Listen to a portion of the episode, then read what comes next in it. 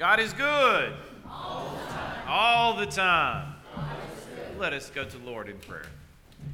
Lord, we thank you for this moment in which we have uh, to remember and reflect on your goodness, to be excited and anticipate this season of which we are a part, to recognize your presence in it and your desire, Lord, to shine brightly through each of us.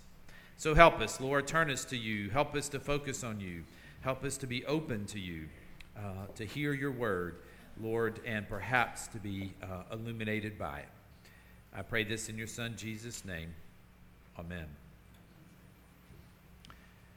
At our staff meeting this past week, Angela shared a story that I thought illustrates perfectly the theme for this first Sunday of Advent holy time. A man stood outside a metro station in Washington, D.C. It was a cold January morning, and he began to play the violin. For 45 minutes, he played six masterpieces, beginning with Bach. It was rush hour, and a thousand people began to walk by at this time. After about three minutes, one man stopped, or at least he paused, looked at the man playing, and then continued on his way. It was a minute after that, and he received his first tip. A lady dropped a dollar in the tin can in front of him, but she never broke stride, headed in the direction that she was going.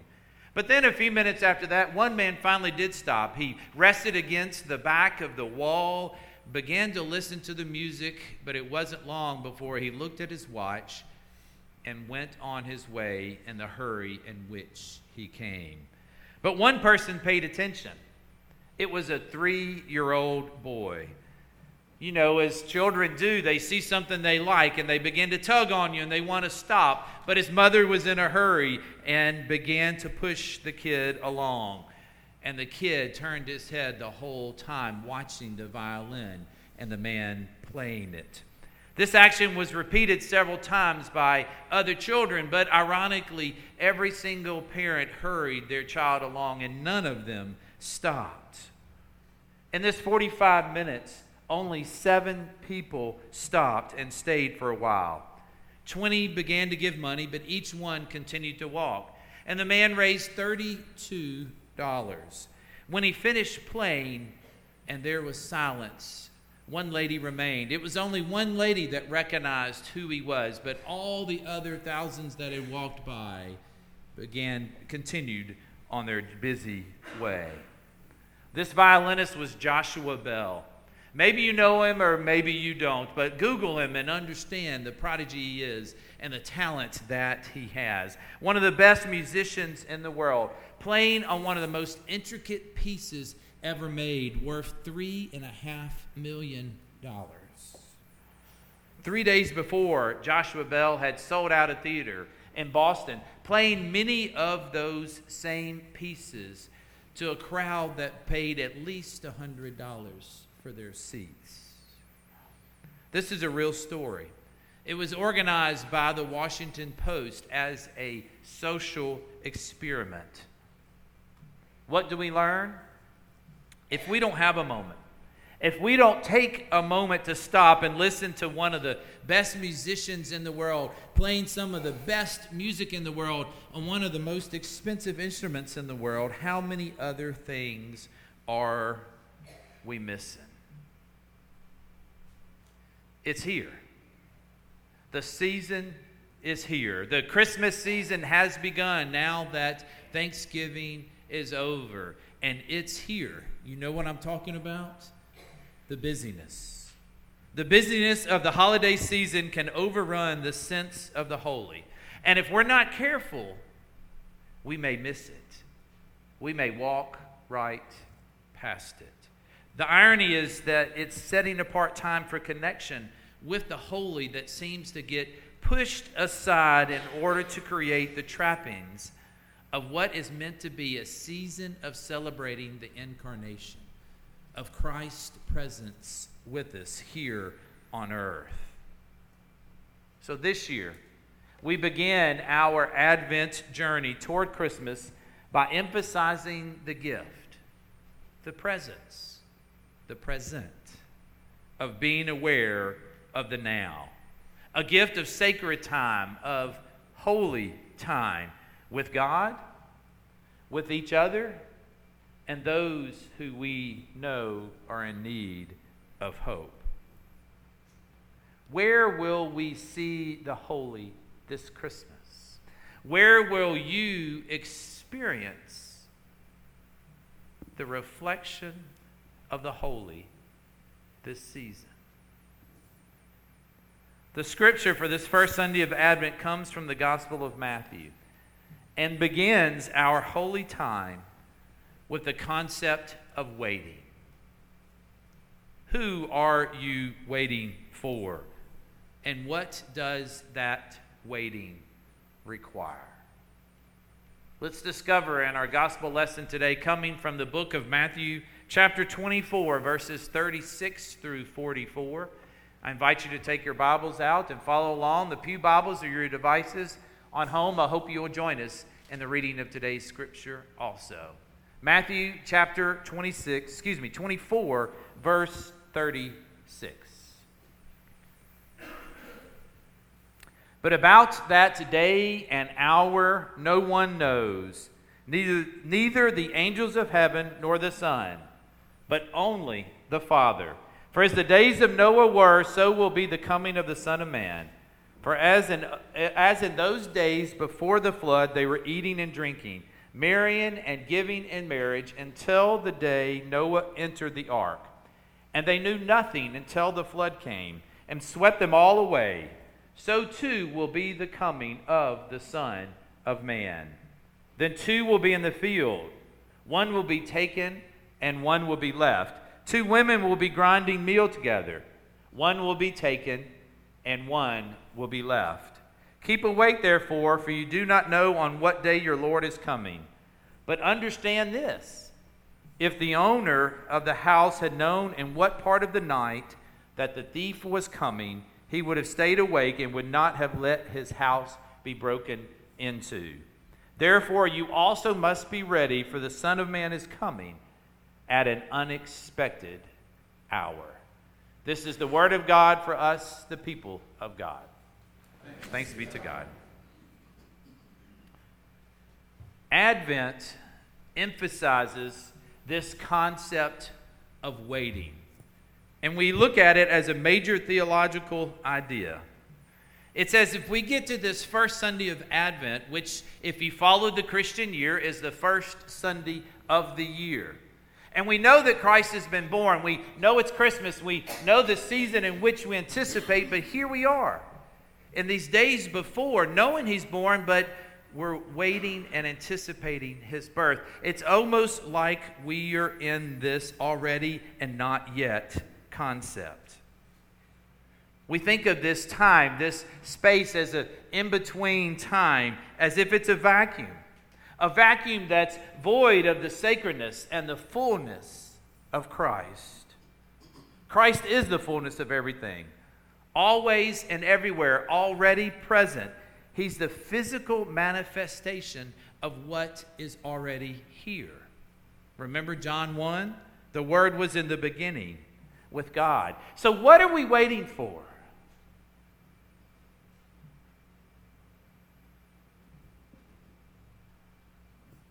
Perhaps we're waiting for ourselves. Perhaps we're waiting to fully know the presence of the holy that is reflected in and through each one of us. So, in a sense, we can say that we wait, but that waiting is an active revealing if we will only say yes to the invitation of what we already thought we knew, to what we now, and once again, during this season of Advent, fully recognize as the holy, as Christ Himself. One way to wait till we see is contemplation. Marcy McPhee shares this practice of attentiveness is a way we begin to fill in the gaps. But part of this practice is to soften our focus, to let things be mysterious for a time, to simply wonder without the need to have all the answers, and to let things soak in. So at some time, at some point, we have to stop and recognize the music in the subway station for what it is. Or perhaps the music of Christmas that sings in our hearts, that pulls us, that draws us into this intimacy where we want to know Christ more. So, what happens? It's almost like this time is rearranged for each one of us. It's reimagined for most of us. A time perhaps when we are most busy, are most easily distracted by the music of the world. So, in stopping, we take time to know, to distinguish, to pinpoint what we're listening to and who it is that we are reflecting. Alden, at the beginning of our worship service, led us in a time such as this reflection, a time that we could focus and recognize God's holy presence in our life. Our hope is that you will take this time. You will find a time, and I'll speak more to it later. Maybe you're one who welcomes this time you yearn for that time of silence and time of reflection. Or maybe you're one who you find yourself being a little fidgety and it's just hard to be still. It's okay if there's discomfort when we slow down and we try to empty ourselves and just be present. What can you do this season? What can you do this season where awe and wonder take the lead rather than busyness and consumption. A time in which our attentiveness is geared to recognizing the reflection of the holy. Seeing the reflections of the holy, Christ Himself, requires that we pay more attention to the right now rather than the past are the future. Our minds are so easily occupied by memory and imagination. And what wonderful gifts that we are given. But living in those places often distracts us of another great gift of being present, of being fully present in the now, today, in a deeper way. Richard Rohr said, We are never actually separated from the presence of God, from the sacred, except in our mind's incessant activity. That was an interesting scripture that we read from Matthew today. Perhaps it invokes anxiety. Perhaps it invokes something you're not too sure you understand. Or maybe, and hopefully, it does evoke some hope. The scriptures that Matthew shares with us speak to what we are really waiting for. He's clear that the talk is about waiting for Christ, the second coming of Christ, and the timing of when all it will happen. We like Christmas. We like anticipating Christmas, even in the busyness of getting ready for Christmas and this season and focusing on Jesus' birth. But the reality is that we begin this Advent season, as we often begin each year, is a realization that one day Christ will come again.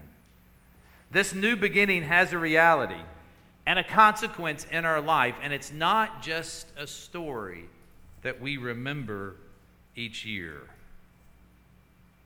Life, life saving actions of Jesus have a point and a time, of which we do not know, but of which each of us will face. Now, many believe Jesus would come during their lifetime, but he is not. And so far as we know, he is still not come.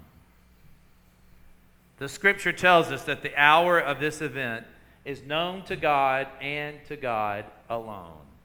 It's not our duty to speculate when it'll happen. It's not our consumption to try to figure out this effective interpretation, but to prepare ourselves and to watch and to wait.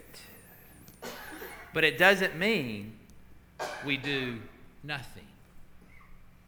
We do know that when the time comes, it will be a shattering of sadness for those who find themselves immersed in worldly things.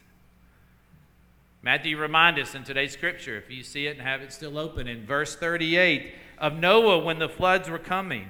What was Noah doing? He was busy getting things ready. Others were just carrying on business as usual, partaking in worldly matters, caught completely unaware and swept away. Let us not get so immersed in the busyness of this season and what we are doing and what's before us that we forget what's more important eternity.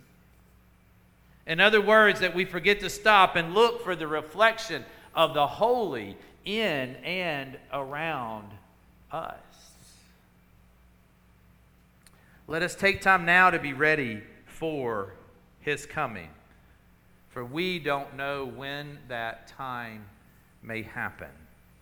It seems clear, and it's hard for us to hear that when Christ comes, there'll be separation and judgment. But again, look to the scripture from Matthew at verse 40 and verse 41.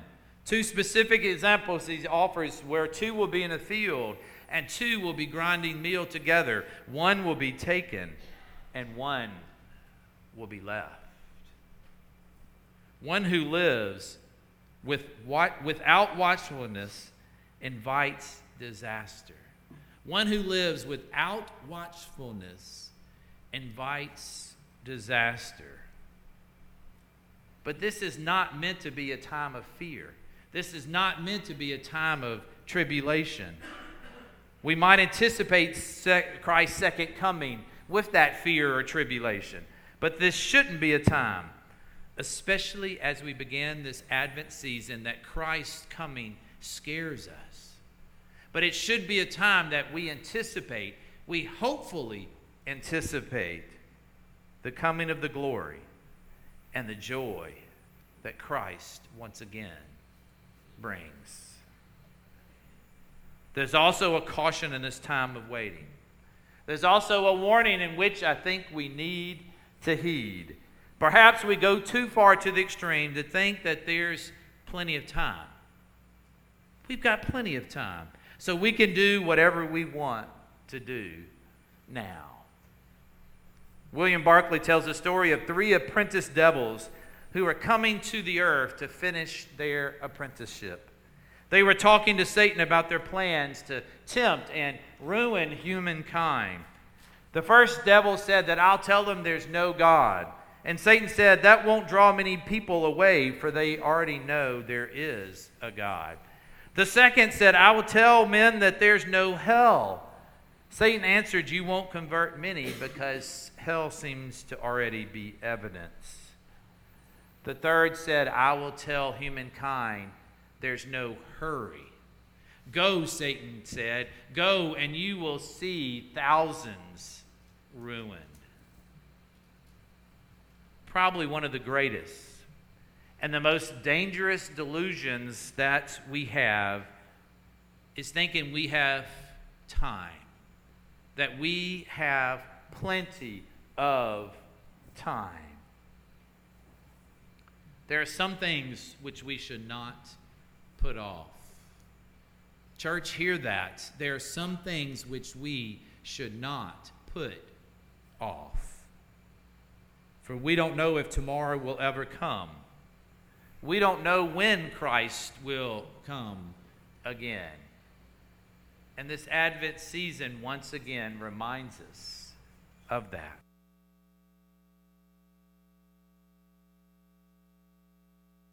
Not apocalyptic speculation or interpretation. Let us not quit the work of being the church, but take up our duty with more urgency. But this kind of doomsday drama can cloud the confidence that is described in Rohr's Advent Reflections. He says the theological virtue of hope is the patient and trustful willingness to live without closure, without resolution, and still be content and happy because our satisfaction is now at another level and our source is beyond ourselves. Let us begin framing our Advent journey in terms of identifying this holy time, this sacred time. The word sacred literally means set apart.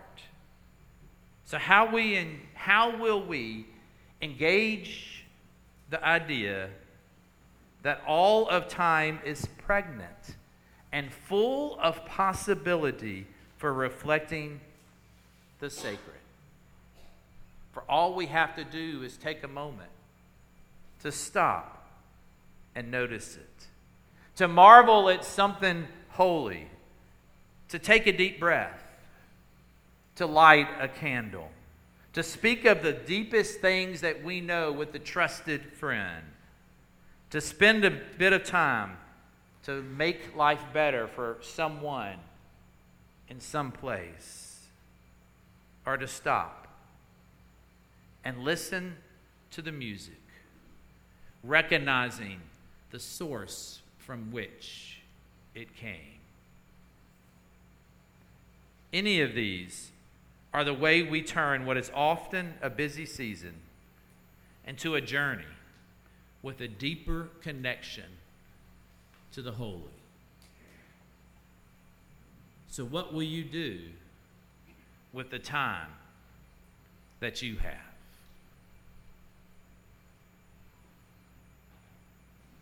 the name of God the Father, God the Son, and God the Holy Spirit.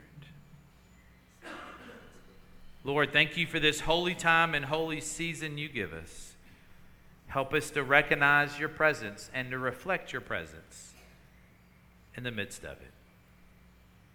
Amen.